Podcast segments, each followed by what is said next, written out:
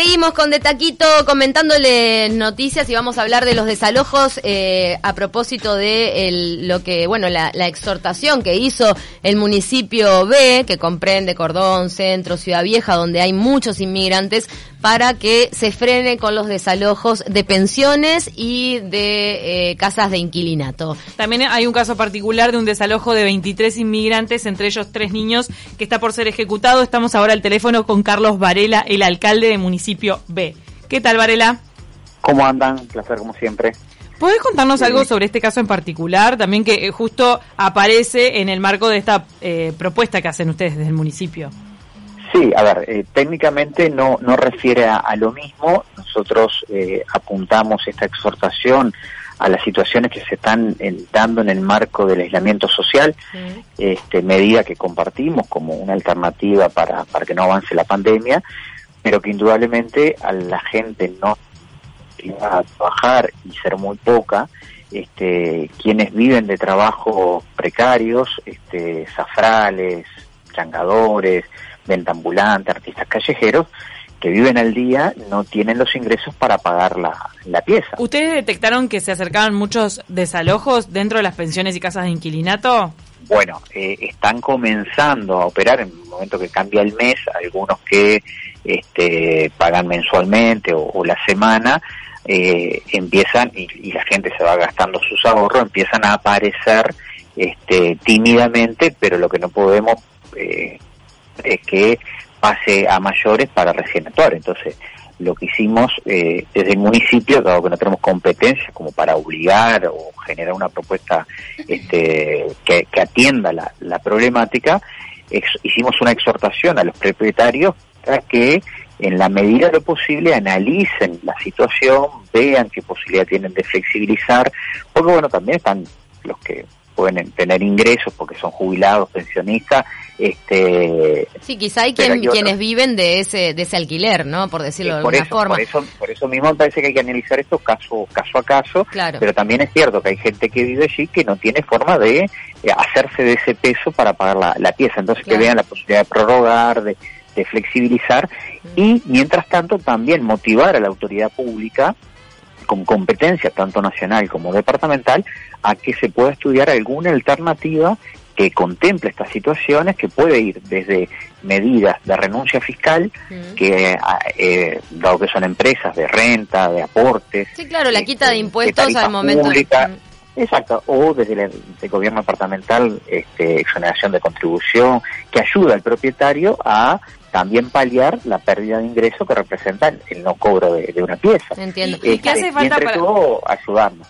¿Qué hace falta para que esto se ponga en práctica? ¿Tiene que ser aceptado por el gobierno departamental? Bueno, a ver, eh, una noticia muy fresquita, capaz que ya la tienen ustedes. Ayer en la noche la Junta Departamental hizo suya esta propuesta, este, esta preocupación, porque bueno, nosotros la hacemos desde el municipio de porque tenemos en el entorno del 75% de las pensiones y casas de inquilinato que tiene el departamento de Montevideo. Hablando de lo formal, ¿no? También están las otras que, que son informal, que es producto de esto que eh, comentaban ustedes al inicio del juicio y demás de desalojo, este, que son situaciones irregulares. Te iba a preguntar, Carlos, la exhortación, la exhortación para, para la prórroga por la emergencia sanitaria, ¿alude solo a las personas que están alquilando de manera regular o también comprende para que no queden en la calle a estas personas, como el caso puntual que mencionábamos, que tienen este alquileres eh, irregulares? La exhortación va para todos. Este, la buena voluntad me parece que la vamos a encontrar mucho más en aquellos formales que, que los informales, porque los informales ya están sabiendo de antemano que están fuera de la norma. Eh, de alguna manera a los informales los está atendiendo el consultorio jurídico de Facultad de Derecho con distintos tipos mucho, de, exacto, en acciones, legales. Exactamente, porque aparte hay muchos que hay estafas de por medio y demás, abusos. Hay quienes ingresan a una vivienda sabiendo que es, un, es de manera irregular para, bueno, pasar el momento y ver qué pasa. es otra situación. es, cierto, hay muchos que son irregulares en el sentido que han sido estafados y pensaban que estaban pagando un alquiler que al final cayó en la nada, en balderroto, como se dice. y después estas personas que se ven ahorcadas en, lo que tienen que pagar por el trabajo informal que hacen, que hoy por hoy está totalmente detenido. Bueno, ¿cuál es la...? Hay distintas situaciones y hay que, que, que analizarlas en particular. Lo, lo bueno es que, eh, más allá de, esta exhortación y que puedan hacer los propietarios, eh, hay autoridades públicas, particularmente el gobierno departamental, que eh, han asumido este, la preocupación y de hecho estamos en coordinación en este sistema de videoconferencia este, y teletrabajo en la búsqueda de alternativas. Como decía hoy, puede ir pueden ser algunas vía administrativa, pueden ser otras vía legal de suspensión de ejecuciones, como eh, ha existido en, la región, a modo de ejemplo Argentina, nosotros tenemos la, vía, la feria judicial, por tanto un desalojo en lo, en lo formal no, no procedería. Ahora, en estas situaciones donde los contratos son verbales, precarios, muchas veces no, no existen, mm. este, lo que pasa es no me pagas la pieza, vos para, para afuera. Entonces, este, necesitamos otro tipo de, de herramientas este, y de hecho estamos estamos trabajando en eso. Mañana tenemos otro encuentro también virtual. Este así que capaz que para la semana próxima tenemos alguna propuesta para poner arriba de la mesa este más concreta y que bueno de soluciones o, por lo menos eh, eh, logre paliar un poco esta esta penuria un drama que decíamos que ya se venía viviendo, Carlos, porque más allá del coronavirus, sabemos que, por ejemplo, los inmigrantes que vienen con niños a cargo no siempre encuentran de forma fácil dónde establecerse familias, muchas veces con menores no los aceptan.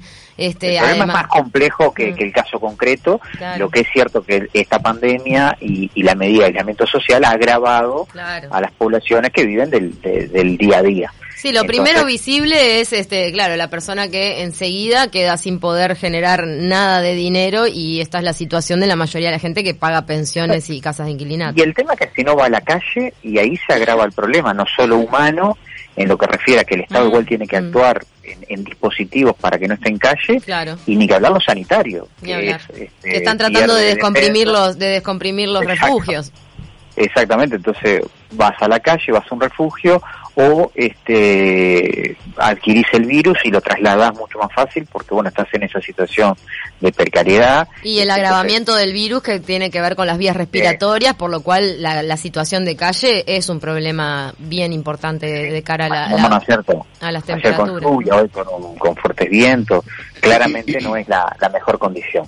Por eso la, el llamado de esta atención que, hicimos y por suerte ha, ha calado y ha movido este, para que busquemos soluciones. Todavía no me arriesgo a, decir cuáles, pero, pero hay voluntad de, encontrar alguna alternativa. Te vamos a estar llamando entonces. ¿Mañana es que tienen alguna novedad?